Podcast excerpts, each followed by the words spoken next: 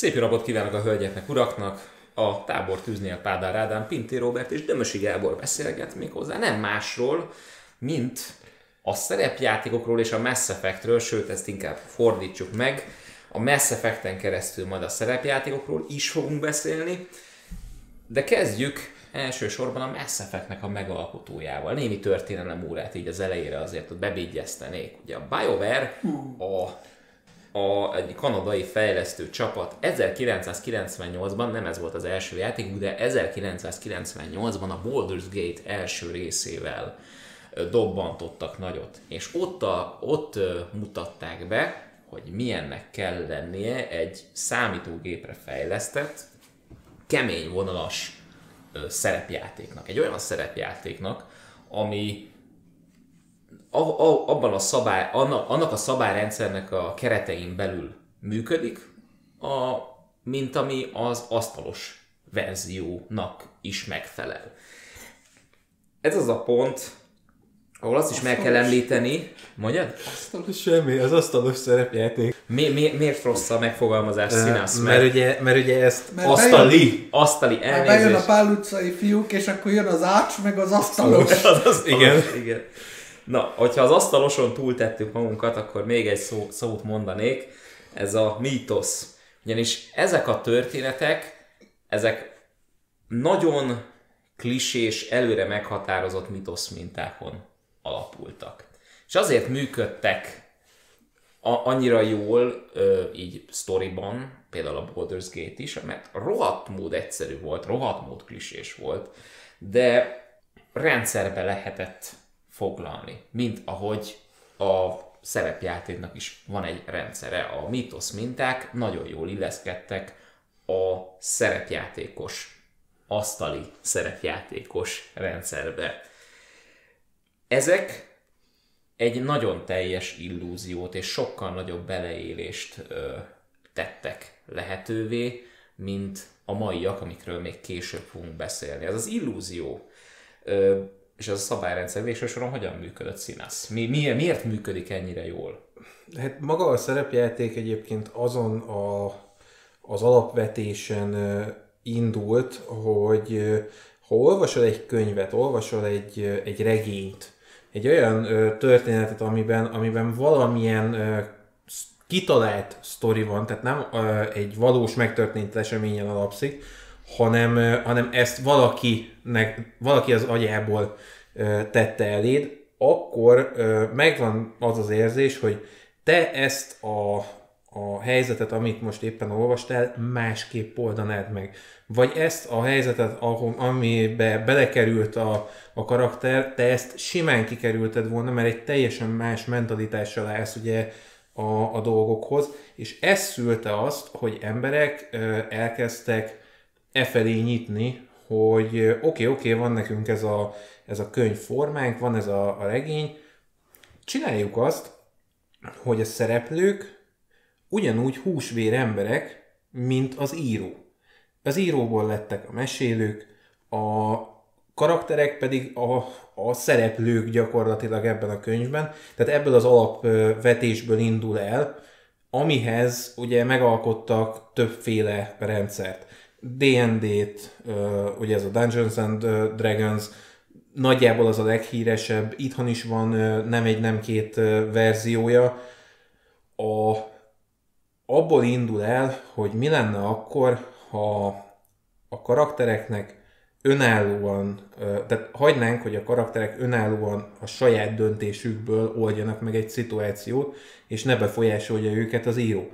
És ugye erre húztak rá egy rendszert, hogy ebben megmaradjon az, hogy mégis fair módon működik. Ne ö, fajuljon el egy, egy ilyen összeülés egy iszonyatos vitává, hogy de miért úgy csináltad, miért lehet neki fölrepülni 600 méter magasra, ha nekem nem, miért lehet annak megcsinálni azt, hogyha ennek nem. Tehát, hogy, hogy ne legyenek benne ezek az ellentétek, ugye ráhúztak egy rendszert, amit fölbontottak úgy, hogy minél inkább tükrözze a, a karaktereket fizikai valójukban. Tehát a karakterlap az igazából a, a karakterednek a fizikai részlegére van kitalálva. Ugye ez, a, ez a karakterlap ugye arról szól, hogy az, a karakternek a statisztikáit, gyorsaságát, erő, És erejét és a többi a, a, ezeket. az alap tulajdonságait, a tanult az alap- képzettségeit ö, föl tudod rajta vezetni, tehát mindent, ami, ami ugye az ő fizikai valójából adódik, amit nem látsz, meg nem tudod átélni, nyilván, mert ugye egy szerepjátékkal játszol, tehát van egy ilyen illúzióból épített falad, amit nem tudsz így áttörni. Viszont Kivéve a Deadpool. Hát kivéve, ha Deadpool vagy, de Deadpoolnak ugye azt is lehet. Uh, hú, Deadpool mekkora problémát okozna egy ilyen asztali szerepjátéknál, te Jézus Istenem. Na tehát a lényeg az, hogy ugye ebből ez a, a karakterlap erre van ráhúzva a rendszer, ami ö, ugye körbeöleli a történetet, amit a, a játékosok a mesélővel közösen gyakorlatilag helyszínen írnak. Tehát magyarul annyi történik, ha most így a, a, folyamat, ha a folyamatot nézzük, akkor annyi történik, hogy mi szeretnénk csinálni valamit, uh-huh. valamilyen hatást kifejteni úgymond a világra, bármit, dobunk egyet a dobókockával, akárhány oldalúval, és akkor abból a dobásból a játékmester, a mesélő, az úgymond lepárolja nekünk történetté, hogy a dobásunkból, a tettünkből nekünk pontosan a történetre milyen hatást fejtünk ki, vagy milyen tettet eredményez az, hogyha egy olyan szituációban, ahol nekünk négyest kell dobni, és hatos dobunk, Az, az, akkor az mi történik? A, akkor mi történik? Azért nem hoztam még be egyébként a kockát, mert ugye a, a karakterlapod az alapjáraton ad egy, egy keretet, hogy mi az, amire képes, hogy a kocka az már ott jön be, amikor már a véletlent kell szimulálnod. Mm. Tehát amikor már nem azt kell szimulálnod, hogy mi az, amit a karakteret tud, átélt, ami, amiben eddig élt, hanem azt, hogy mi van akkor, hogyha egy olyan szituációval kell megbirkóznia, amiben nagyon nagy szerepet játszik a véletlen, a szerencse. Ezt szimbolizálja ugye a kocka, és ezért van az, hogy dobásokat kell tenned.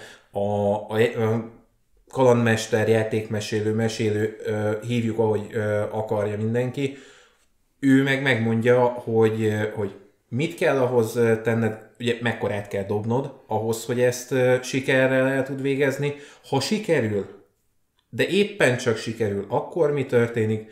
Ha nagyon ö, durván túllövöd, és, és tényleg iszonyat mester ilyen megoldod a problémát, tehát mondjuk a D&D-ből kiindulva ott a 20-as kockával 20-as dobsz, a, az iszonyatos sikered az, az mivel ad neked többet, vagy hogyha nem sikerül végrehajtanod a feladatot, akkor mi fog történni? Tehát ugye a mesélő az, aki, aki gyakorlatilag a világot mozgatja az szerint, hogy te mit hoztál bele. És milyen jól le lehet ezt, ezt ezeket a dobásokat párolni történetté. Egy példát hoznék.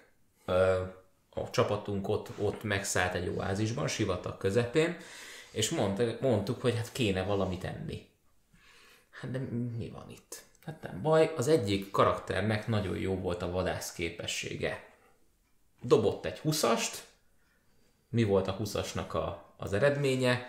Egyszer csak annyit lehet látni, hogy az emberünk eltűnik a, a susnyásban, két, perc, ut- két perccel később egy rohadt nagy csattanás, így dőlnek a fák, stb. minden történik, és aztán így az emberünk így húzza maga után a ilyen pálmafát, amin ilyen banánszerű, ilyen gyümölcsök így tízesével ott csüngenek, és így köszönjük szépen. Aztán nekem, az én karakteremnek nagyon jó volt a főzés képessége. Dobtam vele egy egyest.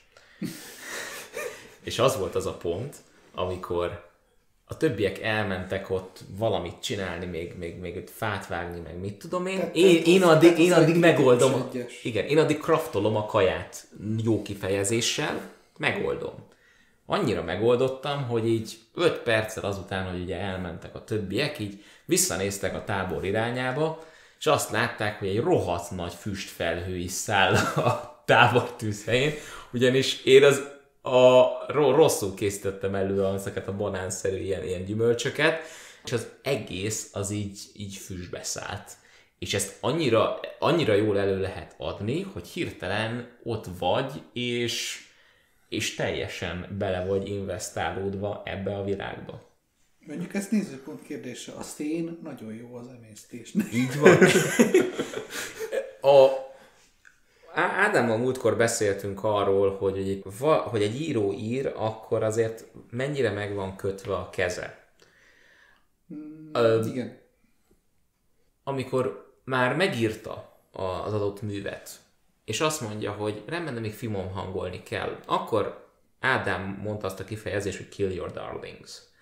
Ez, ami arról is szól, ezt most nem akarom lefordítani, mert borzasztó fordítás lenne tükörfordításban, tehát ez arról szól, hogy a legjobb és a legrosszabb jeleneteidet, vagy jeleneteidet, hát úgymond részeidet kell a, a, a, a, az íróból, az, az írásból legyesni, pontosan azért, mert a legjobb szekciók azért működnek annyira jól, mert a legrosszabb szekció ott van, és ez fordítva. sötét, De igen, tehát a két, két részre lehet Ez bontani. komplikáltabb ennél, tudom. Egy picit, tehát a, a Igen. legrosszabb és a legjobb szekcióidat ki kell vágnod a műből. Azért, mert a leg, legrosszabb teljesen egyértelmű, mert az olyan rossz, hogy az, az a minőségét rontja az egésznek, és azt tudod, hogy rossz, tehát azt tudod, hogy javítanod kell. A legjobbjaidat viszont azért kell kiszedned, mert ha a műved nem egységesen jó, és élvezhető, akkor elkezd feltűnni benne, hogy hú, van ebbe egy jelenet, amit nagyon szeretek és nagyon tetszik.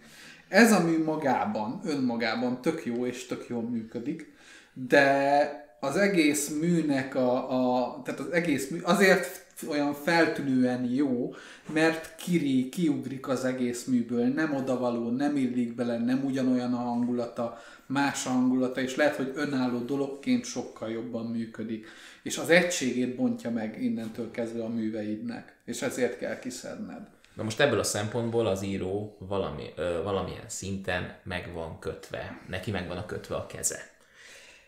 Ezzel szemben, hogyha megnézzük az asztali szerepjátékot, ott van egy mesélő, de mégis ez a folyam, amiről az előbb, amit te említettél az előbb, Ádám, ez annyira annyira természetesen folydogál. Annyira nem, nem, nem akad meg, valahogy ez az illúzió, mert ugye keretek közé van már eleve szorítva, rendszerben van már ugye az egész rendezve, és ezért nagyon simán tud folydogálni. Az, a beleélés az, az nagyon könnyedén megtörténik. Nyilván kell hozzá egy jó mesélő, meg egy jó társaság, de hogyha az, az, az megvan, és megvan a kémia, akkor ott valami nagyon elkezd fortyogni.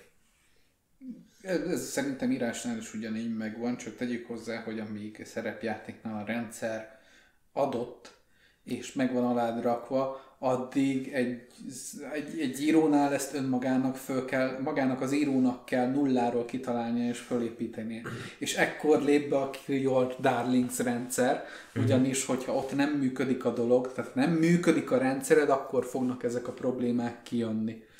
Igen, itt arról, igazából csak arról akartam beszélni, hogy könnyebben ö, jön össze egy jó asztali szerepjáték, mint egy ilyen Kill Your Darlings alapon megkreált valóban jó könyv, vagy egy képregény. Több, több eszközt kapsz a kezed alá, Igen. ami igen. segít ebbe, igen. Hát igen. Na most, hogy innen már nagyjából tudjuk, hogy a Baldur's Gate miért is volt jó. Mert amit, amit ami működött az asztali szerepjátékban, azt igazából átemelték a, a PC-re. A virtuális világra igazából. Köszönjük szépen, ez remekül működik. Maximum annyi volt a különbség, hogy ott előre volt fabrikálva a történet. De mivel az is egy klisés mitosz mintákon alapuló dolog volt, ezért az könnyedén működött. Aztán tovább megyünk 2003-ba, és azt látjuk, hogy van nekünk egy Knights of the Old Republicunk, amit szintén a BioWare csinált, és ott már az volt az érdekes, hogy szintén működtek ezek a, ezek a mitosz minták, és még mindig a Dungeons and Dragons szabályrendszer alapján működött a játék. Ö, már bejöttek a háromdimenziós filmes átvezetők, már úgy ö, Kérdés, a, de ez a szabályrendszer mennyire működött jól a Star Warsnak a világával? A szabályra, a kotor, a kotor, nevezzük most már, rövidítsük nyugodtan kotornak, hogy mint a, nem mondjuk mindig, hogy Knights of the Old Republic 1, hanem a kotor első részének a szabályrendszerét több esetben is ö, fellazították. Na, na, nagyon ö, komolyan. Nem volt, tehát hogy csak így értsük, a Baldur's Gate-et, hogyha nem tanultad meg maradéktalanul a szabályrendszert, akkor azt a játékot képtelen voltál végigvinni. Nem az, hogy végigvinni, az első pár órán túljutni. Ezzel szemben a Kotor ezeket annyira fellazította, hogy még ha nem is értetted őket teljes egészében, nem értetted a dobásokat, akkor is minden oké okay volt. Végig tudtad vinni a játékot. Szóval a Kotor, a, a Kotor az már nagyon is előre vetítette, hogy miről is fog szólni a 2007-es Mass Effect. És a BioWare szeretett volna egy Mikori, a... mikori volt a Kotor? 2003, tehát hogy nagyjából 4-5 évet dolgoztak és a Mass addig, És addig nem is csináltak semmit. Csak... Volt egy másik játékuk, 2006 környékén a Jade Empire. Ja. Az egy ilyen nem mondhat, ne, nem feltétlenül mellékprojektjük volt, de tény, hogy a Mass Effectre várt mindenki, de nagyon.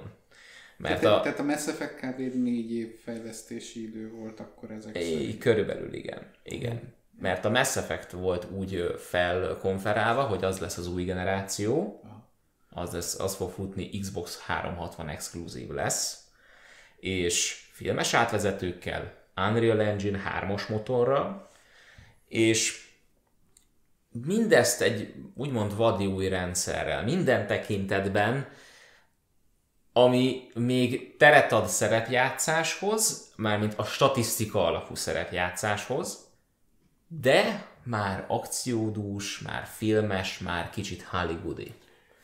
És itt érkezünk el ahhoz, hogy egy, kaptunk egy ilyen zabi gyereket, vagy nem tudom minek nevezzem, aminek elsőre a, a világa az, az letarol, lenyűgöz, tényleg rögtön benne vagy. Gyönyörűen fest. Viszont amint e, ahogy így haladunk előre a játékban, így rájövünk, hogy mechanikailag, rendszerileg ez egyáltalán megy valahová? Így, így rájövünk, hogy igazából nem megy. Tehát egy, elsősorban feltesszük a kérdést, mert olyan túl lazának tűnik. Úgy, úgy a Dungeons and Dragons az már egy előre kitalált rendszer. Ez meg egy nagyon új rendszer. Hmm. Ennek semmi más alapja nincsen, ezt ezért találták ki. Kiforratlan. Ez megye valahová. És utána igazából a játék 20-30 órája után rá kell jönni, hogy mechanikailag ez nem vezet sehová. Úgy Isten igazából.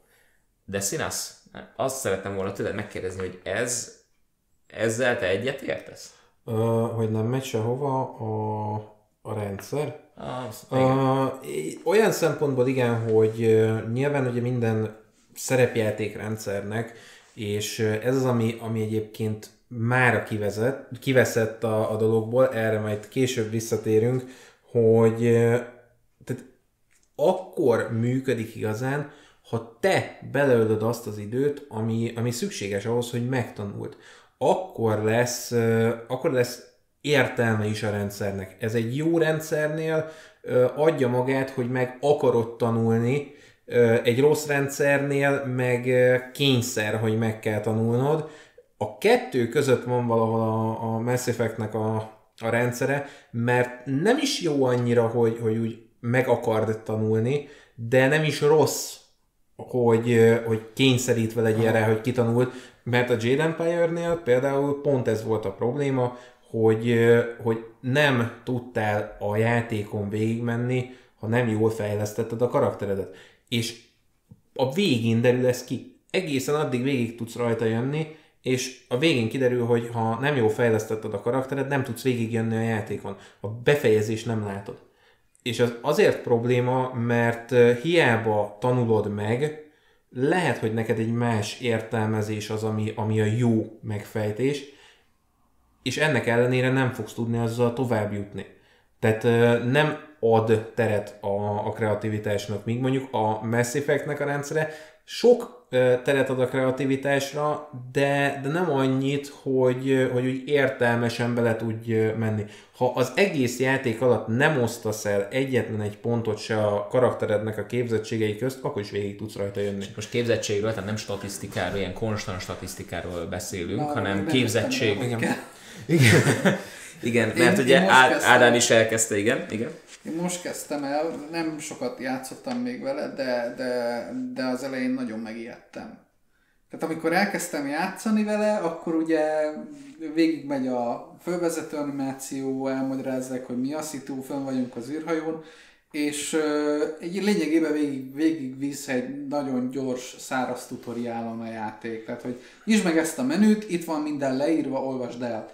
És így végignéztem, és így én, mint aki soha az életemben, egy kezemen meg tudom számolni, hogy hány szerepjátékkal játszottam, így ez így szembe jött velem, és így megnéztem, hogy te jó Isten, én ennyi mindent nem fogok elsőre megígyezni, az mi, hogy, meg mikor, meg miért, meg micsoda, és akkor utána rögtön ledob egy, egy lényegében egy bevezető küldetésbe a játék, és ott kapásból ugye az átvezetés úgy kezdi, ha nagyon hangulatosan, és nagyon nem tudtam eldönteni első pillanatra, hogy ez az én hibám volt-e, vagy a játék direkt csinálta így, de a játék elején ugye lefekteti azt, hogy oké, okay, amikor a harcrendszer van, akkor csapatba vagy, és te irányítod a csapatodat, és mész előre, és mit tudom én. Az első pár, pár percben kinyírják az egyik csapattagodat.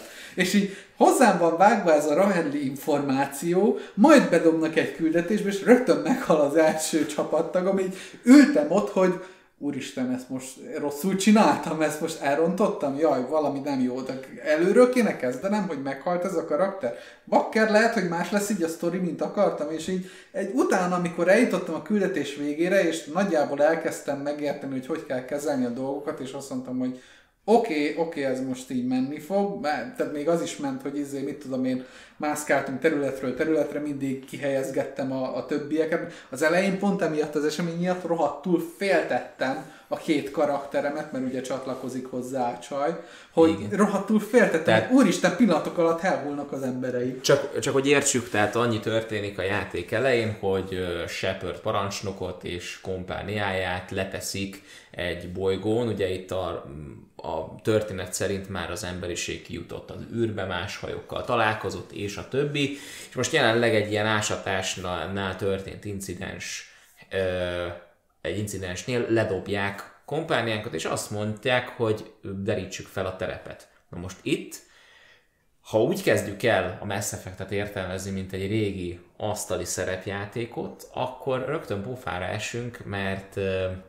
hogy is mondjam, a, a lehetőségeink nagyon tágasak, de nincs akkora ráhatásuk, mint a, a, a választásainak nincs akkora ráhatása rögtön így a, a, a, a karaktereinkre, a képességeikre, a statisztikáikra, mint, mint régen. Azért régen, hogyha egy pontot is elrontottál, már figyelmezt, már a játék azzal figyelmeztetett, hogy itt nem jutsz tovább, mint Gandalf a balroggal. Tehát itt nem jössz át és kész, ezt, ez az ajtó neked be van zárva, és amíg nem tanulod meg, addig te nem fogsz itt átjutni. Most ezzel szemben, amit mondtatok, ha nem osztod el azt a pontot, mert nem láttad, hogy ott villogott a szintlépés a, a, a, mit tudom én, a, a jobb felső vagy alsó sarokban, a kis ikon, hogy te szintet léptél, vagy háromszor, és már négyes szintű vagy egy helyet, még akkor is tovább jutsz. Semmi probléma, na ilyet nem tehettél te meg egy régi asztali szerepjátékban. Azokat a pontokat el kellett neked ott helyben osztanod, és el döntést kellett hoznod, ami kiadott a végig egész Az első nem tudom hány percet azzal töltöttem végig, hogy nem értettem, hogy mikor lépek szintet. Most éppen szintet léptem, de nincsenek pont. Várj, ott van pontom, de azt hova osszam, oda nem lehet, és akkor így jó, mindegy, menjünk tovább. És tovább jutottál. És, És tovább, végigvittem szépen nyugisan az első részét, nem volt semmi, csak annyi kérdés volt a fejemben hirtelen először, mert alapvetően hagyományosan szerepjátékként közelítettem a dolgot, hogy úristen, ez most akkor skriptelve volt, hogy meghalt az első karakter, és akkor jó, akkor nem csináltam még semmi rosszat.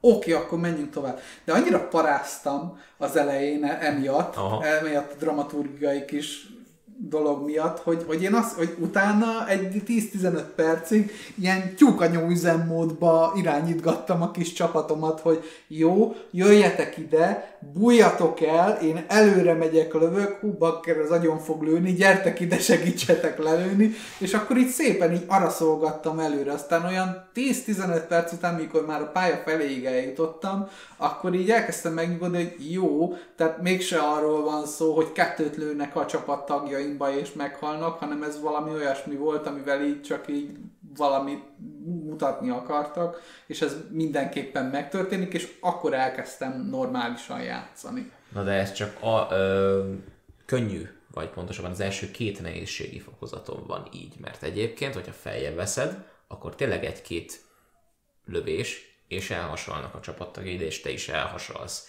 Azt se tudtam, hogy lehet nehézséget Igen.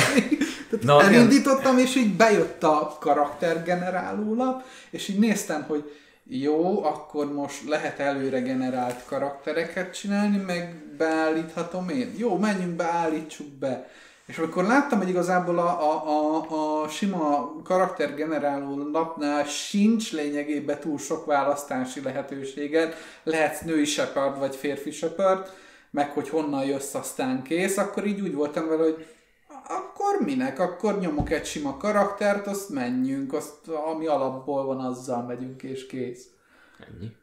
Na igen, ez a, a Mass Effect-nek a, az egyik legnagyobb problémája rendszerileg, hogy, hogy iszonyat mennyiségű információval bombáz az elején. Én a mai napig nem olvastam el az összes kódex bejegyzést, mert a játék elején három és fél másodpercenként négyet vág a fejedhez, és így nem tudsz vele lépést tartani, mert annyi töri órát akar a, a torkodon letolni a játék, hogy, hogy megértsd azt a világot, amiben vagy, hogy egyszerűen nem tudsz vele lépést tartani, holott, és ez azért probléma a játékban, mert egyébként elmeséli a karakterdialógusokon keresztül, meg elmeséli a, a történetein keresztül, az összes olyan információt, amit neked tudnod Meg kell. Baromi izgés, baromi kreatívnak tűnik a világ. Tehát esküszöm, hogyha... Tehát azt az egyet sajnáltam az elején, hogy nem lehettem az a másik faj, amelyiket rögtön bemutatnak az elején. A turiának. Igen, Volt. tehát Az hogy így, igen. ú, ezt, ezt a karaktert hogy vinném, azt a rohadt kell. Tehát, hogy és így, és így, nem, jó. És egy csomó minden olyan ki van vágva az ablakon, ami, ami amikor azt mondtuk 2007-ben az embereknek, akik hozzá, volt, hozzá voltak szokva még a Baldur's Gate-hez, és ehhez a színvonalhoz, és ehhez a széles palettához, amit itt azok felvonultattak, hogy ezt bemutattuk nekik, akkor ők azt mondták, hogy köszönjük szépen, nem. Nem, mert, mert ők szeretnének taktikázni, mm. nem csak két gombnyomással, vagy esetleg egy ilyen, nem csak egy két gombnyomásos rendszerrel így jobbra-balra kommandírozgatni a csapatot, stb. Na most hozzá tartozik a dologhoz az még, hogy hogy a Mass Effectnek van egy ugyanolyan ö, leállító, tehát ö, leállító rendszere, mint a rége, régi szerepjátékoknak. Ugye a valós idejű megállítható rendszer az úgy működött, hogy minden valós időben ment, egészen addig, amíg te nem, nem ütötted le a space-t. Amikor te leütötted a space-t, akkor megállt a játék. Most ez harc közben azért volt jó, mert taktikázhattál addig, kitervelted, lenyomtad újra a space-t, és utána ment, mentek a karakterek, és azt csinálták, amit te kijelöltél, nekik, így van, igen. kijelöltél nekik. Most itt a Mass Effectben, itt folyamatosan nyomva kell tartani egy gombot, akkor feljön egy ilyen oldalsó menü, ami egyébként, sőt nem is egy, egy kezelőfelület, egy oldalsó kezelőfelület, ami az összes képességet, meg mindent tartalmazza, ami, amire szükséged van, az összes puskát, karabét, mesterlövész puskát, gránát, mindent, amit csak el tudtok képzelni. És hogyha arra átváltottál, vagy utasítást adtál a csapattagoknak, ami, amit szerettél volna, le, ez ugye általában a shiften volt, azt hiszem ez a, ez a funkció, tehát a shiftet lenyomtad billentyűzeten akkor volt, és hogyha elengedted a shiftet, akkor minden ment tovább. Most ezzel az a probléma, hogy olyan gyorsan történtek a dolgok a valós időben, hogy hiába jelölted ki a a, a megállított menüben, hogy mit szeretnél, fél másodperc múlva az a, az ellenséges egység, vagy a mesterséges intelligencia már totál más csinált, és igazából nem lehetett élvezhetően tolni magasabb nehézségi fokozaton a játékot. Én nekem nem sikerült, pedig én már vagy háromszor, négyszer végigjátszottam a Mass Effect első részét, nekem nem jött még össze. Ö, a, abban a pillanatban, amint mondjuk egy ilyen egy gettel, ami egy ilyen szintetikus faj, így szembe jövök, az vannak öten. Abból kettő rakétás, három karabélyos, bocsánat, három karabély közül az egyik mesterlövészes, a mesterlövész puska egy, egy lövésből megöl, vagy minimum leviszi a teljes pajzsomat, rakéták másodpercenként záporoznak rám, és hogyha még nem is találnak be, csak a közelükbe vagyok, még úgy is megölnek, és egyébként még jönnek a karabélyosok, akkor én nem fogok leállni, ö, megállítani a játékot és ott kommandírozgatni, mert másodpercek alatt tör, változnak az erőviszonyok. Nincs értelme. És ez az, amit egyébként borzasztóan elcseszett a BioWare, amikor, amikor a Mass Effect-et megtervezte. Nincs értelme magasabb fokozaton szerepjátékként játszani a Mass Effect-et, hanem egy szerepjátékos elemekkel dúsított akciójátékként gyengébb fokozaton, ahol nem akasztja meg a játékmenet olyannyira a sztorit, hogy a beleélést azt úgy akadályozná. Megmondom nektek őszintén, én teljesen laikusként nagyon örültem ennek. Igen, egyébként a, én állítom, hogy BioWare-nek egyébként ez volt a célja, hogy a, az új játékosok be tudjanak ebbe kerülni, csak ugye ezzel a kemény vonalas szerepjátékosokat valamennyire jeltolták a játéktól.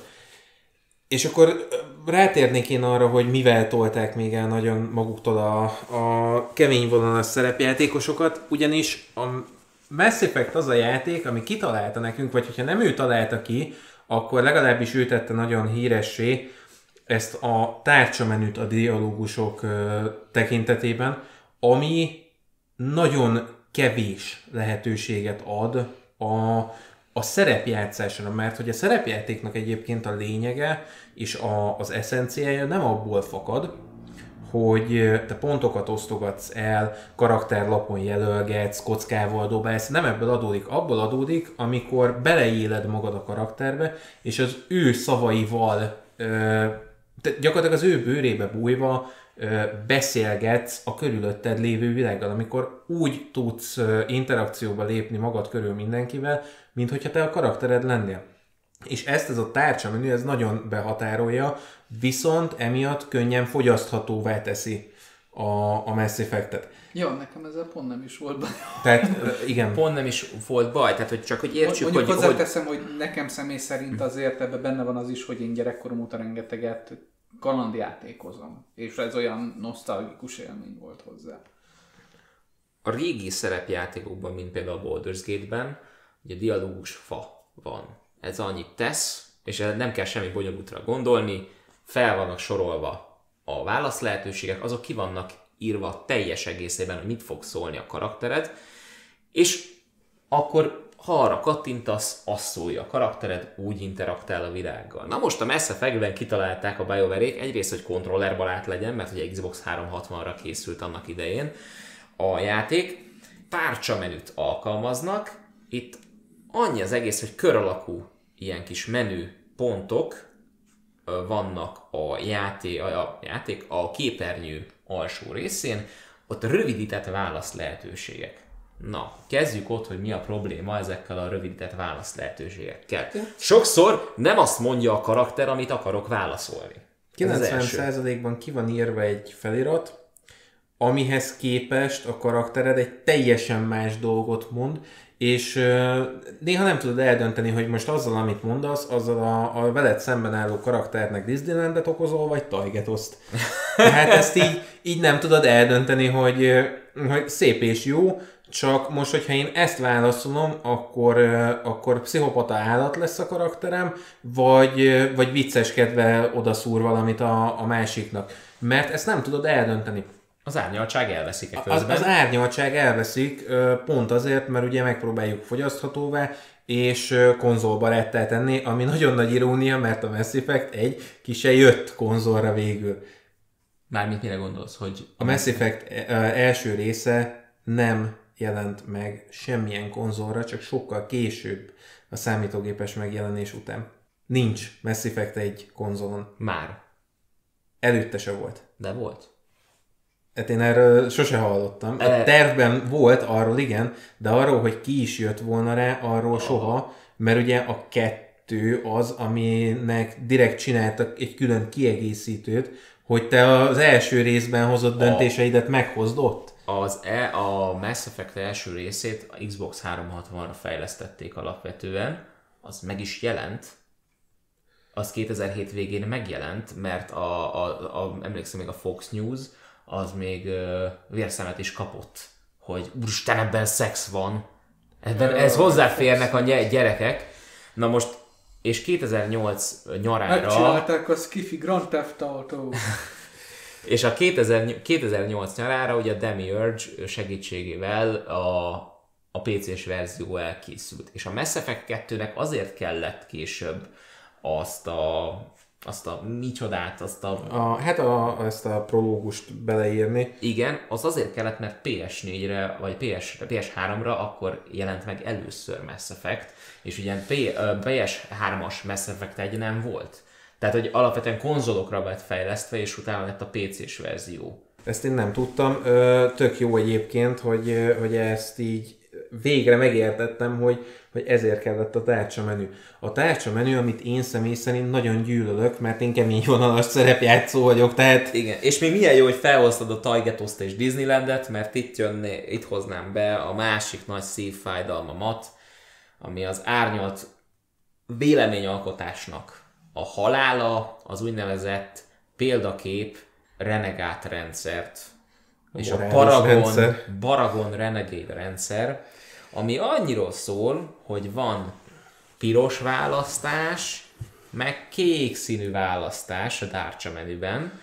A kék színű választás által példakép leszel, a piros választással a, a pir- pirosat választva pedig renegát leszel. Ami annyi történt, ami példaképként csak jót és szivár, és jót teszel, és szivárványokat Babyface, hozol, igen. és igen, Visszacsatolunk az előző igen, az adásra. el a pankrátor adásra, a Renegade esetében pedig hát Na ő a Hill vagy a Twin? Nem, az a, az a baj, hogy ott, ott nem igazán tudod eldönteni, mert annál néha ö, egy ilyen poénkodó hülye gyereket alakítasz vele, néha meg egy szociopatát. Tehát az a baj, hogy tényleg olyan a két válaszopció, hogy a kék válasz Disneyland, a piros válasz Tajgetos. Kész. És ezzel megöltük azt, hogy árnyaltan tudj hozzáállni a dologhoz. Ö, ami, mondom, fogyaszthatóvá teszi, és a Mass Effect ezért ilyen rohadt sikeres, mert, mert fogyaszthatóvá tette a szerepjátékot, és emiatt el tudtak indulni sokan e a műfaj felé.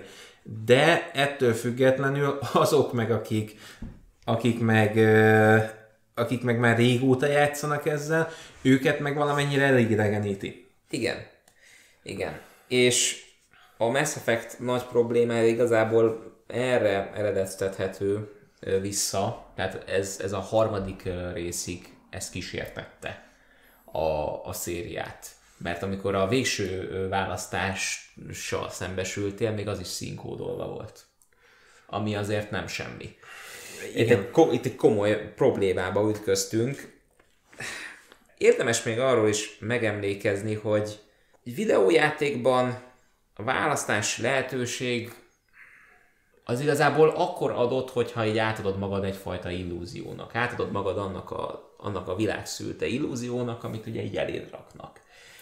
Na most ez a régi játékokban még általában egy labirintus volt. Tehát, hogyha megnézzük egy, kor- eh, megnézzük egy korábbi klasszikus, teszem azt mondjuk a Doom-nak az első részét, vagy Wolfenstein-t, akkor labirintusban mentél, és akkor egy idő után eljutottál a pálya végére, és jöhet a következő pálya. De minden esetben ugye át kellett verekedned magad X akadályon, és elérni a pálya végét, ahol ott volt az elixír a csodatevő elixír, vagy valami, vagy bármi. Na most a, a Mass Effect ezt, ezt úgy, úgy oldotta meg, hogy ugye adott neked útvonalakat, hogy most mehetsz balra, vagy mehetsz jobbra, de az elixír az már nem feltétlenül egy kézzel fogható valami, hanem sokkal inkább egy, egy tudás. Egy tudás, aminek birtokában ö, értelmet nyer az űrbe kilőtt emberiségnek úgymond a, a jövője. Amitől a űrbe kilőtt emberiségnek lesz egyfajta sorsa.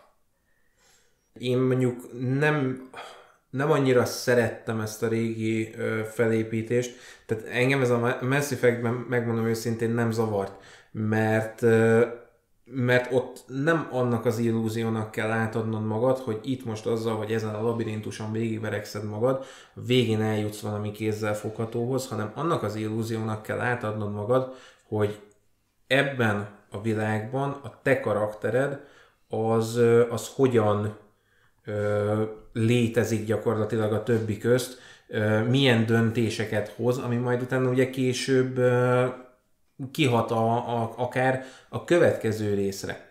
Tehát neked ez az illúzió az, ami, amiben igazán bele kell élned magad. Az, hogy közben van egy ilyen megyek, lövöldözök játékstílus, ez azért kell, hogy ne filmet nézz. Tehát, hogy ne, ne egy interaktív mozi legyen. Tehát lényegében egy Telltale Games játszál. Hát, gyakorlatilag igen, mert ugye ők azok, akik már ezt a tovább vitték. részét Így van, így van.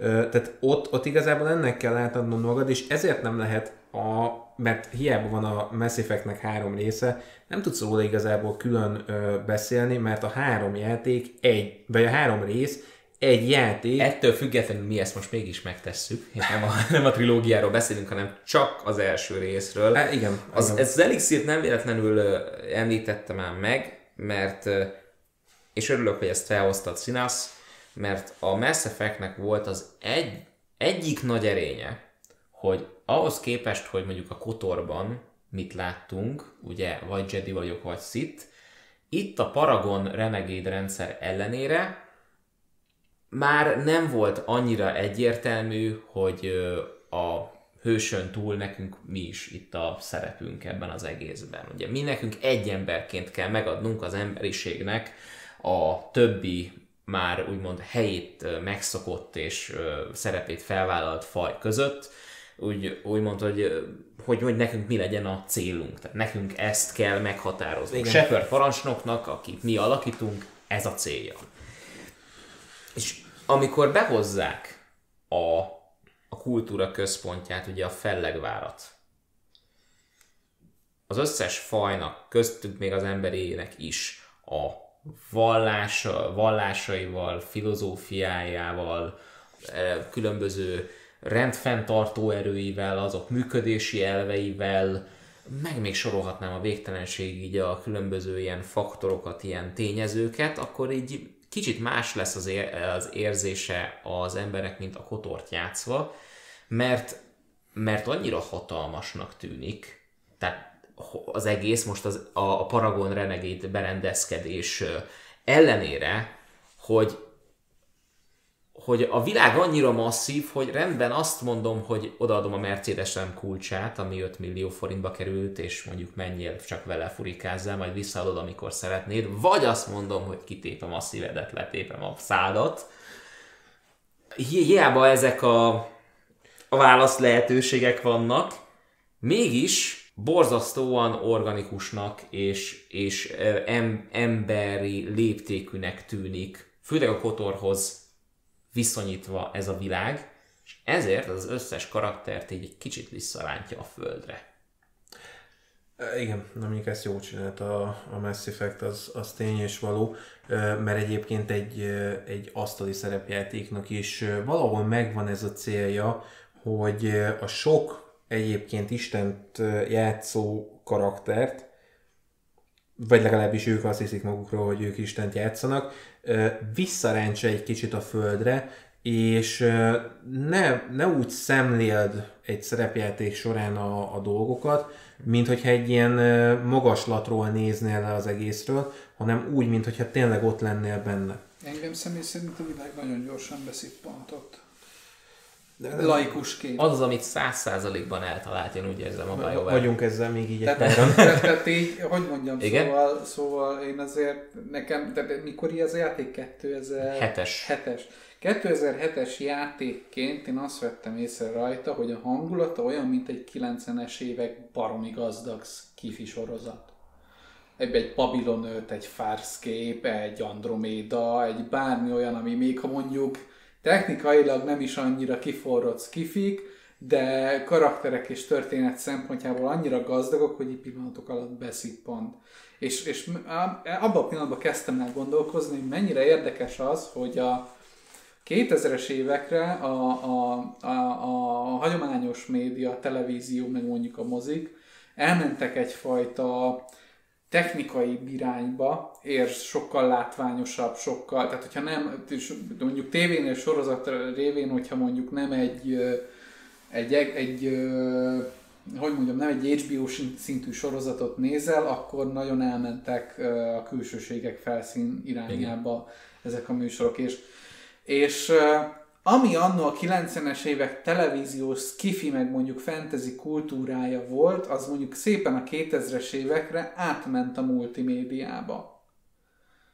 Amit megnézel, skifi vagy bármi, az egy na, hatalm, vagy bármi szerepjáték fantasy cucc, az a 2000-es évekre, hogyha kiosztak egy ilyet, akkor az így vagy ha nem is feltétlen mondjuk a játékoknál, de azoknál is, de mondjuk például a, a, az internetes média révén mondjuk egy Netflixes sorozatot, ha megnézel, pontosan elke, ezek a kisebb, még akkoriban kisebb médiumok elkezdték ezeket a gazdagabb ö, tematikájú dolgokat behozni a, a repertoárjukba. Tehát magyarul a technoszif így a 90-es és az e- évek és az ezredforduló környékén így szépen lassan így átköltözött a nagyvászonról a, a, a tévébe, Igen. vagy a monitorunkra. Igen. Magyarul ennyi. Szerintem igen. Hát ha megnézzük, amik ilyen nagyon, nagyon erőteljes fantasy 80-as, 90-es éveknek, oké, hogy hangulat, de erőtelj, hangulat ö, filmek, tehát nagyon erőteljesen vizuális, vizualitásra építkeznek. Attól független nagyon erősen a sztorira is, tehát mit tudom, 80-as, 90-es évek fantasy skifiai, mit tudunk mondani, ö, sárkányszív, ö, Aha. a Sean Connery is féle, Fú, na, na, igen, igen, az, az ott volt. gondolsz? Nem, sárkány szív. Ja, Sean sár- Connery egy sárkányt játszott Ja, azt, azt, Igen. azt úgy vágom, csak a hegylakó is egy nagyon jó példa, tehát ott az első rész azt én napjainkig most is imádom, nagyon szeretem Az az e- a az- sztoria. Igen, igen, igen, igen. Az elsőt azt meg lehet nézni Skiffy téren. Fú. Hát- mostanában kezdem el felfedezni az akkori évek Star Trek-eit, és így, és így Az- az- az- a Star Wars mindig mellettem volt, és most, hogy látom a Star Trek-et, így nézem, hogy ó, bakker, valami az agyamat is mozgatja, nem csak izé látványos fénykapcsaták, meg, meg izé fantasy elemek, stb. És ha megnézed a mostani fantasy filmeket, Gyűrűk ura, Hobbit, stb. Még a Gyűrűk ura oké, okay, mert ott azért erőteljesen ragaszkodtak az alapokhoz, azért erőteljesen, tehát nem feltétlen, látványos volt, de nem feltétlen mentek arra, hogy nagyon vizuális, de mentek arra, hogy nagyon vizuális legyen, de azért mégiscsak alázattal közelítettek hozzá, tehát rengeteg élőhelyszínes felvétel volt, tehát a, a filmiparhoz úgy fordultak akkor még oda hozzá, hogy, hogy, hogy alázattal, és ennek meglátszott az eredménye. Azért a 2000-es évekre egy hobbitra ezt nem mondanám el például. Nem, egyáltalán nem. És ezek a dolgok, ezek az alázattal kezelt dolgok, amiket akkoriban az akkori filmek hoztak, és az a, fölkeltett az érdeklődésedet, mert mondjuk az akkori technikának nem voltak meg azok a megfelelő eszközei, hogy egy ennyire látványos, ilyen szemkápráztatóan lenyűgöző dolgot csináljanak, a, az akkori filmekhez muszáj volt valami kreativitást hozzátenni ahhoz, hogy feltűnőek legyen és érdekesek legyenek. És azt látom a, a mostani, mm. ugyanezt az időszakot látom végigmenni a mostani skifi, meg fantasy, meg az összes uh, zsáner uh, számítógépes játékoknál, hogy annyi van, mint a nyű, de ahhoz, hogy kiemelkedjenek, oké, hogy van technika is mögénk, de muszájak vagyunk ö, valamiféle megkötést magunknak megadni ahhoz, hogy egy kreatív keretet kitaláljunk magunknak. Oké, hogy például egy Mass Effectnél nagy közönség elé állították ezt az egészet, de szerintem pont ez egy olyan megkötés volt számukra, hogy ne legyenek egy ilyen commerce valami, hogy muszáj volt valami extrát hozzáadni Igen. sztoriban és karakterekben és hátterekben. És, és esküszöm baromira szeretnék az a faj lenni egy játékban, mert így hú kell. Na majd mesélek a... neked egyet. Igen, a Mass Effect világépítésben zseniális. Történetmesélésben vannak már vele problémáim, karakterinterakció terén pedig keresem a kardot, hogy leszúrjam magam, de, de a Mass Effect az egyébként ebben, hogy világot építsen, nagyon jó. És gyakorlatilag emiatt aztán nagyon sok mindenkit be tud rántani a szerepjátékban, mert szerepjátékot nem feltétlenül csak azért játszik az ember, hogy, hogy elszabaduljon a, a világtól, meg azért, hogy, hogy kiátsza a, a jóképű, mindenben tökéletes karaktert, sőt, egyre több játék ad lehetőséget arra, hogy pont olyan karakterrel játszál, aki valamilyen szempontból inkompetens. Egy, egy e, hülye, vagy karizmátlan, vagy, vagy egyszerűen gyenge, de ezért cserébe tudsz egy csomó olyan dolgot csinálni, ami meg, ami meg egy, egy, egy magasabb szintű ö, tudás az összes többi körülötted lévő karakterhez képest. Meg történetmesélés, meg interakció, meg élmény szempontjából ezek pontosan olyan megkötések számodra a karakterednek, amik, amik így plusz tudnak igen, adni ezekhez. Igen, igen, igen, tehát azért mondom, hogy tehát szerepjátékozni nagyon sok, fél, nagyon sok irányból lehet. Tehát elindulhatsz onnan, hogy, hogy eleged van gyakorlatilag a, a munkából, és ki akarsz szabadulni a, a, az egész uh, hétköznapodból, és csak egyszerűen szeretnél elmerülni egy másik világban, ahol te egy hős lehetsz, és ezt egy picit átélheted. Ez egy megközelítése, van egy másik megközelítése, amikor azért játszol, hogy ebből ebből te ö, valamit visszahozz ebbe a világba. Tehát azért játszol, mert ott a karaktereden keresztül szert teszel egy olyan képességre, amit utána a valóságban tudsz működtetni. És ez már nem eszképizmus, megedzem, itt, itt, mert az, hogy elmenekülsz és hős leszel egy másik világban, ez egy eszképista igen, fantazmagória. Viszont ez, amit legutóbb mondtam, vagy legutóbb te mondtál, én pedig említettem a labirintus igen, ö, igen. révén, ahol így szépen meghagyod magadnak azt a kis szálat, ugye azt a kis gomolyagot, igen. amit így vissza tudsz, onnan vissza tudsz jönni. Amint megvan az elixir, köszönjük szépen, akkor innen megyünk. Igen. Lényegében arról beszélünk, amiről a Westworld első évada beszél a labirintus hasonló. Nem menjünk bele a Westworldbe, mert ott ki, ki, ott, ott vég, végleg csak, a, a, téma. Csak a téma. megemlítettem, mert annyira szépen áthallik. Igen, igen, igen, igen. Uh... Ismét külön téma a Westworld így. Majd írom. Színász kollégának majd pro- projekt lesz, hogy majd nézze végig.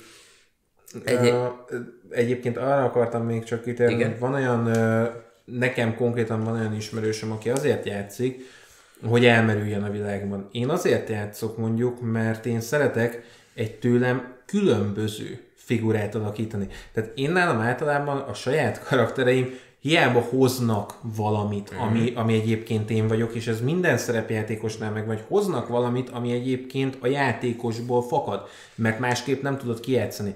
Viszont cserébe olyan dolgokat tudnak, amihez neked közöd nincs, mint játékosnak, és nagyon érdekes megtanulni rajta keresztül egy olyan környezetben, ahol van lehetőséged ezt kipróbálni egy kezdetleges formában, hogy utána ezt át tud dönteni a valóságba. Tehát én például tanulásért játszok szerepjátékkal, mert, mert sokkal többet tudok vele áthozni, meg ugye ezért is mesélek, mert ott meg a, a világból tudok egyre többet összerakni. Az alapján, hogy hogy reagálnak a karakterek arra a világra, amit én eléjük tárok. Magyarul egy friss pár szemek keresztül. Igen, igen. Igen. Aha, kell, kezded el szemlélni és akkor, ugyanazt a világot. Igen, és akkor igen. van olyan, aki meg szimplán azért játszik, mert, mert saját magát szeretné egy olyan szituációban látni, amire a valóságban csak és kizárólag az élete kockáztatásával lenne lehetősége. Tehát, hogy ő saját magát játsza ki a játékban, hmm. de olyan szituációkba keveredik, ami, amire a valóságban egyszerűen nincs lehetősége. Vagy azért, mert, mert nem tud eljutni egy olyan helyre, vagy azért, mert egyszerűen tényleg úgy van, hogy az élete kockáztatásával tudná ezt megcsinálni, vagy mondjuk nem tudsz varázsle, varázsolni a való világban. Tehát, hogy megvannak ezek a, a, az iskolák, hogy ki miért kezd el játszani, és ez nagyon fontos annak tekintetében, hogy utána milyen karaktert alkotsz. Mert ez nagyon sok mindent determinál abból, hogy, hogy te milyen karakterrel fogsz utána elindulni a kalandon, hogy egyébként miért ülsz le ezeli a játék elé. Csak hogy értsük ezt az utóbbi kijelentést teljes egészében, Színász kolléga sokszor azért nem tud elkezdeni játszani bizonyos játékokkal, ezek főleg nagyon összetett szerepjátékok, mert azoknak annyira öm, azok, azoknak olyan karakterépítői vannak, amik annyi lehetőséget adnak számára, hogy nem tudja eldönteni, hogy négy milyen is, Négy és fél hetet tudok egy karakteren szenvedni, mert nem az a baj, hogy sok a lehetőségem, hanem hogy majdnem mindegyik jó megoldás. És mivel, hogy majdnem mindegyik egy jó megoldás, nem tudok egyszerűen választani közül. És, és igen, ha már így lehetőségekről beszélünk, akkor van egy olyan Mass Effect játék, ami viszont megadja a lehetőségeket. És ez később jött ki, és milyen furcsa, azt az emberek már annyira nem kedvelték. Ez volt a Mass Effect Andromeda 2017-ben.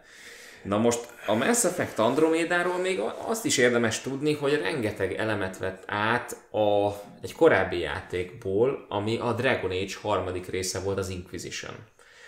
Az Inquisitionben olyan elemek voltak benne, szerepjátszás szempontjából, mint hogy a dialógus tárcsát azt már nem úgy bővítették ki, hogy plusz válaszopciókkal, hanem mindegyik válaszopcióhoz rendeltek egy ikont, kis ikont. Tehát hiába volt leírva röviden a válasz, és hiába volt relatíve limitált a, a reakciók repertoárja. A tónusát azért megmutatta az ikon. Így van, tehát tudtad, hogy azzal a rövidített válaszsal milyen mi, mi, milyen hangulatot fogsz közvetítesz, mit, mit, mi, mi által reprezentálódsz te. Na és ez egy nagyon nagy ötlet volt, ezt az Inquisitionből hozták át, és az Andromédában ö, alkalmazták. Na most éppen ezért jól működött, mert Shepard már, de egyrészt nem shepard voltál már, hanem egy felderítővel, egy relatíve profi, de amúgy nem egy ilyen különleges emberrel. Ember lehet? És Igen. az is csak ember. Ugye Shepard, a hőst, őt már úgy, Shepardot a hőst már úgy eltemettük a, a három résszel együtt.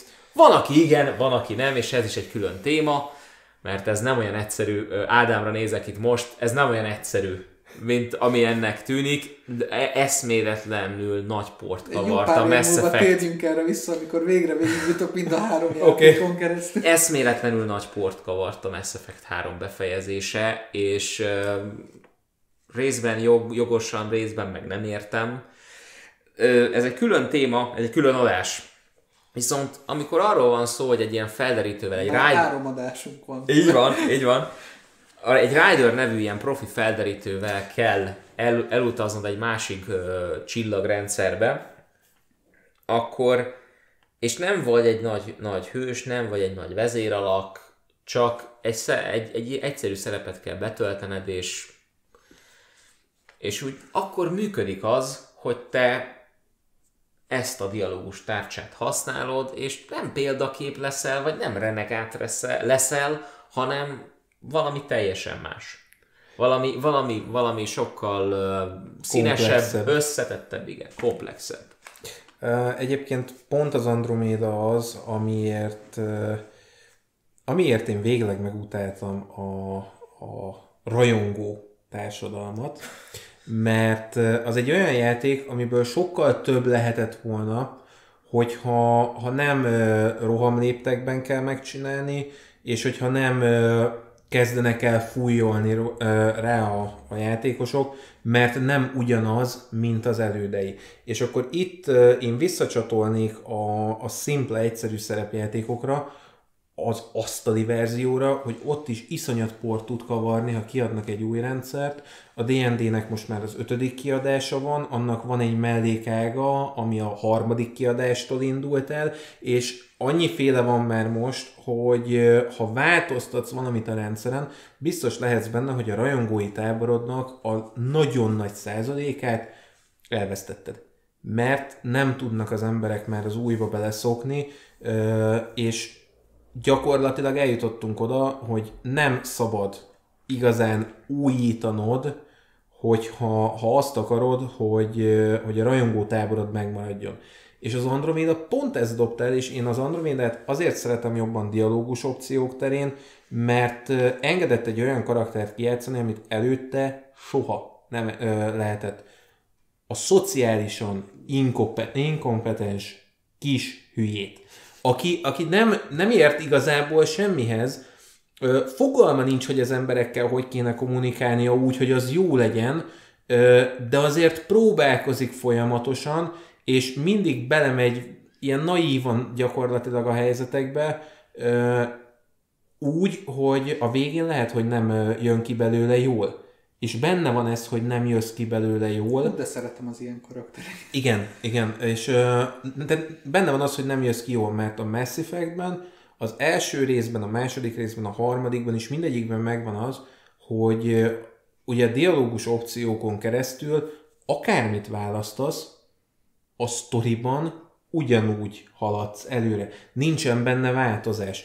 A, az Andromédában játékmenetben nincsen változás, de sztori szempontjából meg ad változást. Az, az hogy, hogy, a, hogy reagálsz a karakterekre. És amit mondjuk a Mass Effect nagyon jól csinált, és az Andromédában jó lett volna, hogyha ezt tovább viszik, hogy ugye ott a három játékban folyamatosan ugyanazzal a szereplőgárdával mozogtok. Ugyanúgy, hogy egy sorozatban is azért megy egy idő után a sorozat, mert, mert már megszokott karakterek jönnek, és már úgy együtt tudsz velük érezni, már ismered őket, már tudod, hogy milyenek, és ez meglátszik mondjuk a három Mass Effecten, ugyanúgy, ahogy egy jó asztali szerepjátéknál, hogyha ha csak annyit csinálsz, hogy ledobod a karaktereidet egy városban, amit te kidolgoztál, és mondjuk van benne X számú karaktered, mint mesélő, ők egy idő után, amikor már a sokadik játék alkalommal ugyanabban a városban jártok, ő nekik már ismerettségük van, vannak, akikkel jóban vannak, vannak, akiknek, akiknek az ellenségei,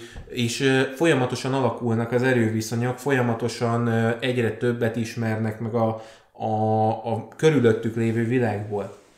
Pont emiatt, hogy, ö, hogy több idejük van megismerni. Na, és akkor eljutottunk odáig, hogy az Andromédában viszont akkor fordult a kocka. Színesebb karaktereket alkotunk, színesebb karakterinterakcióink vannak, de a világgal való kapcsolatunk pont Igen. azért, mert el van kapkodva a játék, és nem volt rá elég idő, az gyengébb. Messze nem annyira érdekes, és ezt én is észrevettem, hogy azok a fajok, amik ott vannak, egyszerűen nem annyira érdekesek.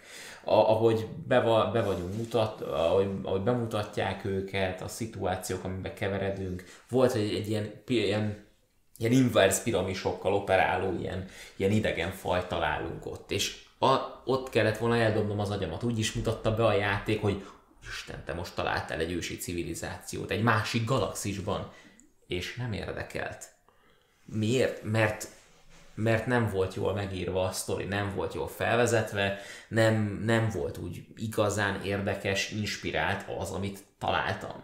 Mert nem ö, onnan indul, hogy te ezt fedezd fel, Igen?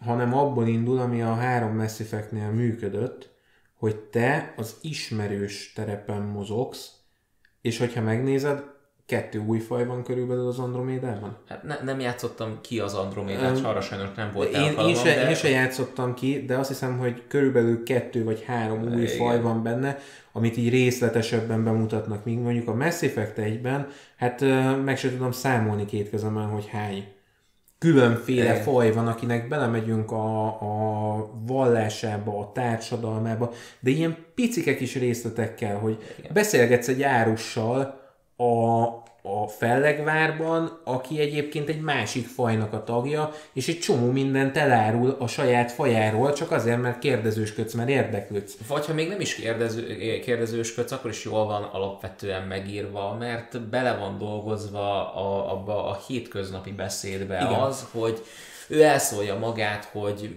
mit tudom én, vannak ezek a például, például hogy egy ilyen lebegő ilyen Hannárral beszél, ez azok a ked, egyik kedvenceim, akkor, akkor annyi az egész, hogy ő mindig a csillantókról beszél magyarul, magyar, magyar fordításban, hogy ez az enkindlers, akik őket felvilágosították, és, és de ha rákérdezel, hogy akkor ki is ez valójában, mert hirtelen azt se tudod, hogy mi van, és tisztázni akarod a dolgokat. Na most itt az Andromédában is lehet kérdezni, de, de itt én elsősorban azt hiszem, hogy az inspirációnak a hiánya. Tényleg az a fajta inspirációnak a hiánya ö, érhető leginkább tetten, ami, a, a, amit nem lehet siettetni, amit nem lehet ö, ö, megjelenési időhöz kötni, hogy Igen. nekünk itt 2017-re ki kell jönni a játéknak. Igen. Tehát azért mondom, hogy a, a fanbázist azóta nagyon gyűlölöm, amióta az Andromédáról tudom, hogy nem lesz második része, mert egyébként érdekelne a második része, mert karakterek terén meg viszont nagyon jó az új uh, Mass Effect, nagyon jó az Andromeda ebből a szempontból, hogy végre enged valami mást játszani, mint a hős katonát. Van egy nagyon érdekes dolog az Andromédában, az az első már egy-másfél órában megtörténik, tehát nem egy nagy, nem egy nagy spoiler. A, annyi történik, hogy van nekünk ugye a, az apánk, a felderítő ö, flottának a vezetője, a, egy N7-es katona, pont mint Shepard, aki ugye, ugye ő vezeti azt az expedíciót, ami, felvez, ami a, az Andromeda galaxist felfedezni hivatott. Na de, ő az első órában meghal. Mert be, a, annyi történik, hogy tűzharcban betörik a maszkunk, az atmoszférát ugye nem bírjuk, és ő leveszi a sajátját és ránk adja, ő pedig megfulladott helyben. És ez is nagyon okos volt, mert beletett minket egy borzasztóan felelősségteljes ö, szerepkörbe az N7-es páncél nélkül. Az Igen. bármiféle olyan privilégium nélkül, ami Shepardnek megadatott. Shepard egy rohadt, rohadt mód szerencsés, és úgymond, tehát ahhoz, hogy Shepard abba a szerepkörbe került, kerüljön, abba a hős szerepkörbe, ahhoz kellett a csillagok együttállása. Mondjuk, mondjuk ki, Shepard egy rohadt nagy mázlista. Igen. Tehát ennyi. Shepardnek az, hogy ő micsoda, az, az főként abból ered, hogy szerencséje volt nagyon, nagyon jókor volt jó helyen, és megvan neki az a, az a fajta hozzáállása, hogy, hogy keresztül tud vinni egy gondolatot a, a körülötte lévőkön. Ennyi Shepardnek és... az alapkaraktere. Na most ez, ez képest itt van Ryder, aki kap egy nagyon felelősségteljes posztot, mint Shepard, de de Shepardön túl kell úgymond mutatnia. Tehát ami vicces, mert ugye az apja ugyanazt az N7-es páncélt viselte, kb. mint Shepard, és az apja helyét kell betöltenie úgy, hogy nem az apja. Na, e, fa, fanta, fantasztikus volt, ott tényleg nagyon jól működött ott a szimbolika. És még egy dolog nagyon jól működik még itt az Andromédában, az azt, azt is az Inquisitionből nyúlt, nyúlta le a BioWare. Azt méghozzá az, hogy van egy ilyen, külön, ilyen közös gyűjtőtégeje az összes fajnak, egy közös erőforrás, amit így menedzselned kell, amit így be kell osztanod, fejlesztésekbe kell ölnöd, stb. stb. Et, ugye, ahogy ugye nyílt világú kalandról beszélünk többségében az Andromédában, ezért gyűjtöd be az ásványi anyagokat, felfedezel, bázisokat építesz, a bázison eldöntheted, hogy az most egy katonai bázis legyen, vagy egy fejlesztő bázis, és a többi, és a többi. Mindegyik faj a maga dolgát hozza, és attól függően, hogy, hogy most te fejleszti, vagy, vagy egy, egy tudományos bázist akarsz fejleszteni, vagy katonait, vagy egy, vagy egy teljesen mindegy, hogy mit, vagy egy kereskedőközpontot, vagy mit tudom én, Anna azt akkor egy, az ezzel a cselekedettel teljesen mindegy, az kinek szól, de egy népcsoportnak kedvezel. Igen. Egy, csop, egy csoportnak ke- kedvezel, ha te katonai bázist akarsz létesíteni, akkor mondjuk a krógeneknek kedvezel.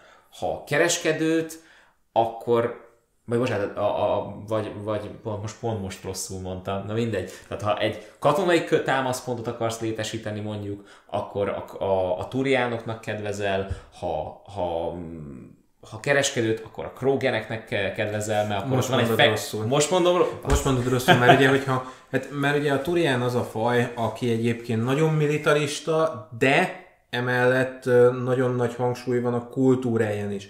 A, a Krogan az a faj, akinek a kultúrája az, hogy ők egy harcos nép. Igen. Tehát ha egy katonai bázis létesíted, akkor egy, ö, rohadt, akkor egy rohadt nagy szeletének a Krogan társadalomnak munkát adsz.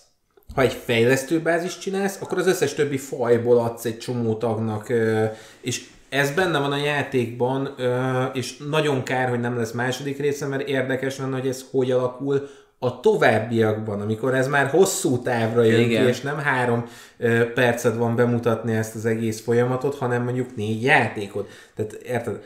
Azért, azért ö, hoztam egyébként azt, hogyha egy ö, olyan egy olyan világba rakod bele a karaktereidet egy asztali szerepjátéknál, ahol, uh, ahol ismerőseik vannak már, egy idő után látni fogják a változásokat, hogy mik vannak, és, uh, és sokkal többet át tudsz nekik ezzel adni. Igen. Nagyon érdekes lehetett volna egy második részben az az, hogy Rydernek fejlődik a személyisége, ezeken a, a már említett válaszopciókon keresztül, és fejlődnek a, a, a kapcsolatai, és hogy a felfedezés, ami, a felfedezés által, amivel begyűjtöd ezeket a nyersanyagokat, amiket allokálnod kell ide vagy oda, Igen. azoknak kik, kit, kit azok, azokkal kiknek kedvezel, és hogy ez is hogy hat ki a kapcsolat rendszeredre. Annyira érdekes, annyira más, mint bármi, amit eddig láttunk videójátékban, és annyival összetettebb lett volna ez, ha van idejük normálisan kidolgozni, és kapnak egy második, esetleg harmadik részt, hogy ez valami egészen egyedülálló lehetett volna. Annyira fura, hogy, hogy, hogyha egy, hogy mondjam, ez egy kiforratlan dolog, ugye? Úgy írjátok le. És ha jól értelmezem, akkor emiatt a kiforratlanság miatt bukott be lényegében az egész. Hmm. Annó azért, amikor még, mit tudom én, 90-es években volt, csi- csináltak mondjuk a BioWare vagy bárki egy RPG-t, vagy bármit, amiben, tehát azért a 90-es éveknek a játékai sokkal, hogy mondjam, kevésbé voltak ipari jellegűbbek. Volt egy sokkal inkább szabadabb művészi hozzáállás, hogyha nem is feltétlen közönséget szolgált ki, de például annyira egyedi dolgai voltak azoknak a játékoknak, hogy így megegyezted. Tehát bármi akkori skifit megnézel, ami ilyen nagyon bizarr dolgokkal operált játékmenet, vagy világok, vagy bajok szempont, fajok szempontjából. Tehát így megmaradt az emlékezetedben. És, és hogyha és sokkal kísérletezőbbek mertek lenni az akkori játékok. Tehát, hogyha valami, valami nem forrott ki rendesen, de érdekes volt, és ö, ezt a fejlesztők tudták, és a kiadó mondjuk nem volt benne biztos, hogy ez egy jó ötlet vagy jó, még azért ott volt a lehetősége annak, hogy a, hogy a fejlesztők meggyőzték azokat, hogy jó, elsőre ez, mit tudom én, ez a játék egálba visszahozta, vagy egy kicsit veszteségesebben azt a pénzt, amit ebbe beleöltünk, forgassuk bele egy második játékba, ahol már, kifor, ahol már látjuk az első alapján, hogy mik a hibák, és mit kell, mibe, kell átfordítani, és csináljuk meg jobban.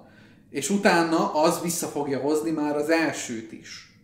És sokkal több olyan játék van, sokkal jellemzőbb a 90-es éveknek a játékaira az, hogy mondjuk az első annyira nem volt szuper de király, de azért volt egy erős, kemény magja, aki szerette, és a másodikra befutott, mint az őrült.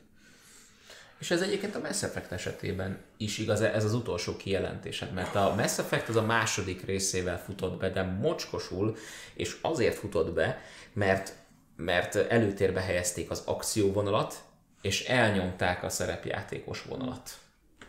Sokkal inkább. Mert rájöttek, hogy, hogy annak a játéknak ez működik, mert mert lássuk be, már az első résznek sem volt egy ilyen hű, de kiforrott a dialógus rendszere.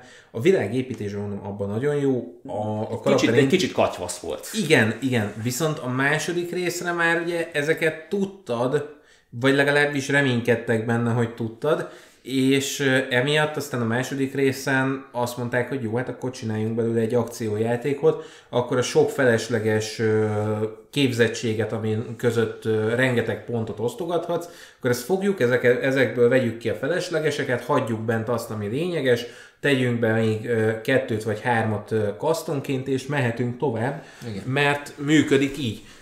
És azért furcsa, mert, mert az a játék viszont szerepjáték szempontból is jobb.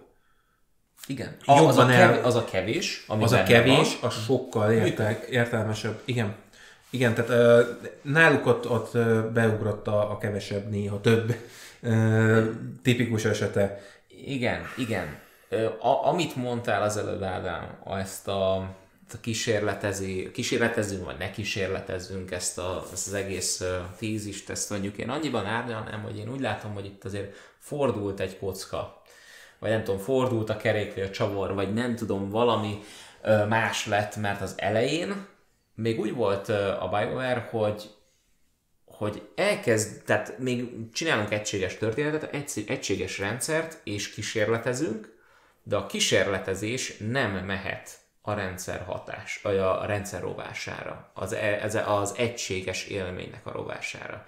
De mivel ma már ugye az ipari és ilyen ezek a financiális érdekek közbe szóltak, ezért határidőre kell kiadni mindent, és éppen ezért a in, azt mondják, hogy inkább tegyük bele ezt, nem baj, hogyha nem egységes az élmény, nem baj, hogyha így rombolja az illúziót, de legyen benne valami, egy, egyfajta, egy ilyen újítás, ami által azt mondhatják, hogy ez nem ugyanaz, mint az eddigi. De, ez, de a vicc az, hogy ez még az Andromeda esetén is vissza, visszarugott, mert az emberek annyira még mindig hozzá vannak, rá vannak függve a, a Mass Effect trilógiára. Annyira élénken él bennük Shepard és az egész kompánia, hogy nem bírták befogadni a, az Andromédát. Ami azért furcsa egyébként nekem személy szerint, ö, mert mondjuk a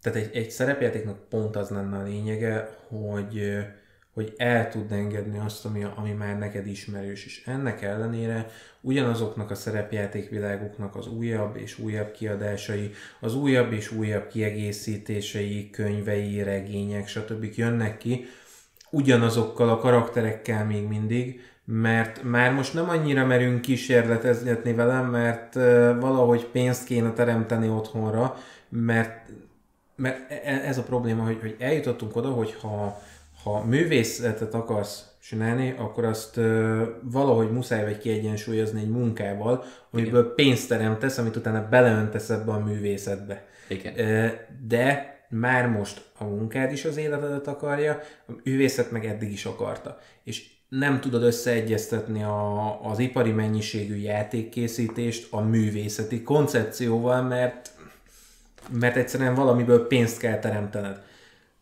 Igen. És ha azt mondod, hogy mondjuk esetleg leszerződsz az Electronic arts az Activision-nel, vagy a Ubisoft-tal, vagy a Bethesda-val, És vagy mit bocsánat, mondtam? az Zenimax-szel, Mit mondtam? Akarják az életedet? Igen. Ö, igen, igen, tehát ott az életedet akarják, ott mindenedet akarják, és oké, okay, rendben, hogy mérete, méretében nagyobb, grandiózusabb játékot tudsz. Nem szerződés kötsz ezekkel a cégekkel, hanem mikrotranszakciókat. Ez de szép! Édes Istenem, ez de szép! Oké, okay, ezt, ezt, ezt Szépen, valahova- szépen DLC-ként adod el a lelkedet. lelkedet, igen. Szeletek, szeletenként, igen. Úristen, szóval ezt hiába, hiába ö, a, adatik meg a lehetőség, hogy valami igazán grandiózus nagy játékot ö, alkos, ugyanazokat a, ugyanazokra a kompromisszumokra, kezdetben kompromisszumokra kényszerülsz, mint függetlenként, majd aztán végül azt veszed észre, hogy mivel a nagy cégeknek folyamatosan kell a 20-30 százalékos biztos növekedést produkálni ugye a, a, a részvényesek felé, ezért ugyanúgy elvágják a büdzsédet, ugyanúgy, ugyanúgy meg lesz húzva az, az a az a határvonal a büdzsétben. És még kreatívan is megkötnek. És még kreatívan is megkötnek, mert ott kell lenni a 20-30 százaléknak. Tehát igazából eljutottunk odáig, hogy jelenleg nagyvállalati keretek között a videójáték fejlesztés halott, mint kreatív ág. Igazából. Most megnézzük, hogy a Microsoft egyébként mit fog összehozni a, a olyan, olyan fejlesztő stúdióknak a, a, a megvételével, mint a, a Ninja Theory, az Obsidian és társaik. Meglátjuk, hogy mi lesz. Reméljük, hogy ők, tehát reméljük, hogy azért döntött úgy a Microsoft, hogy bevásárol. Mert hogy jól teljesít a PS. Pontosan, mert hogy a Sony-nak bevált az, hogy játékokat fejlesztett kül, külső cégek, külső, nevező külön cégekkel, és neki, nekik pedig, és exkluzívan, és nekik nagyon, a Microsoftnak nagyon hiányoznak az Xbox exkluzív, exkluzív címek. Hát, um, igen. És reméljük, hogy ennek uh, nem lesz egy újabb katyvasz a vége, Úgyhogy szerintem ezzel mondjuk azt, hogy ámen és zárjuk ezt a akkor, szekciót. Akkor ezek szerint mehetek a napi ötöt imádkozni a CD Projekt Redes oltárom előtt? Hát reméljük. Hát reméljük, hogy a CD Projekt sem sem lép arra az útra, amire előbb-utóbb a nagy Más véleménnyel vagyunk róluk. E, igen, jelenleg még igen. Én ebből a szempontból már nagyon szkeptikus vagyok, mert én végignéztem, hogy a Ubisoftból hogy lesz nagy vállalat például, meg hát na, nem ezt mindannyian végignéztük, úgyhogy minden esetre ez a jövő zenéje. Nagyon szépen köszönjük, hogy itt voltatok. Ha minden rendben, akkor a következő adás jövő héten jön addig is pedig vigyázzatok magatokra, és sziasztok!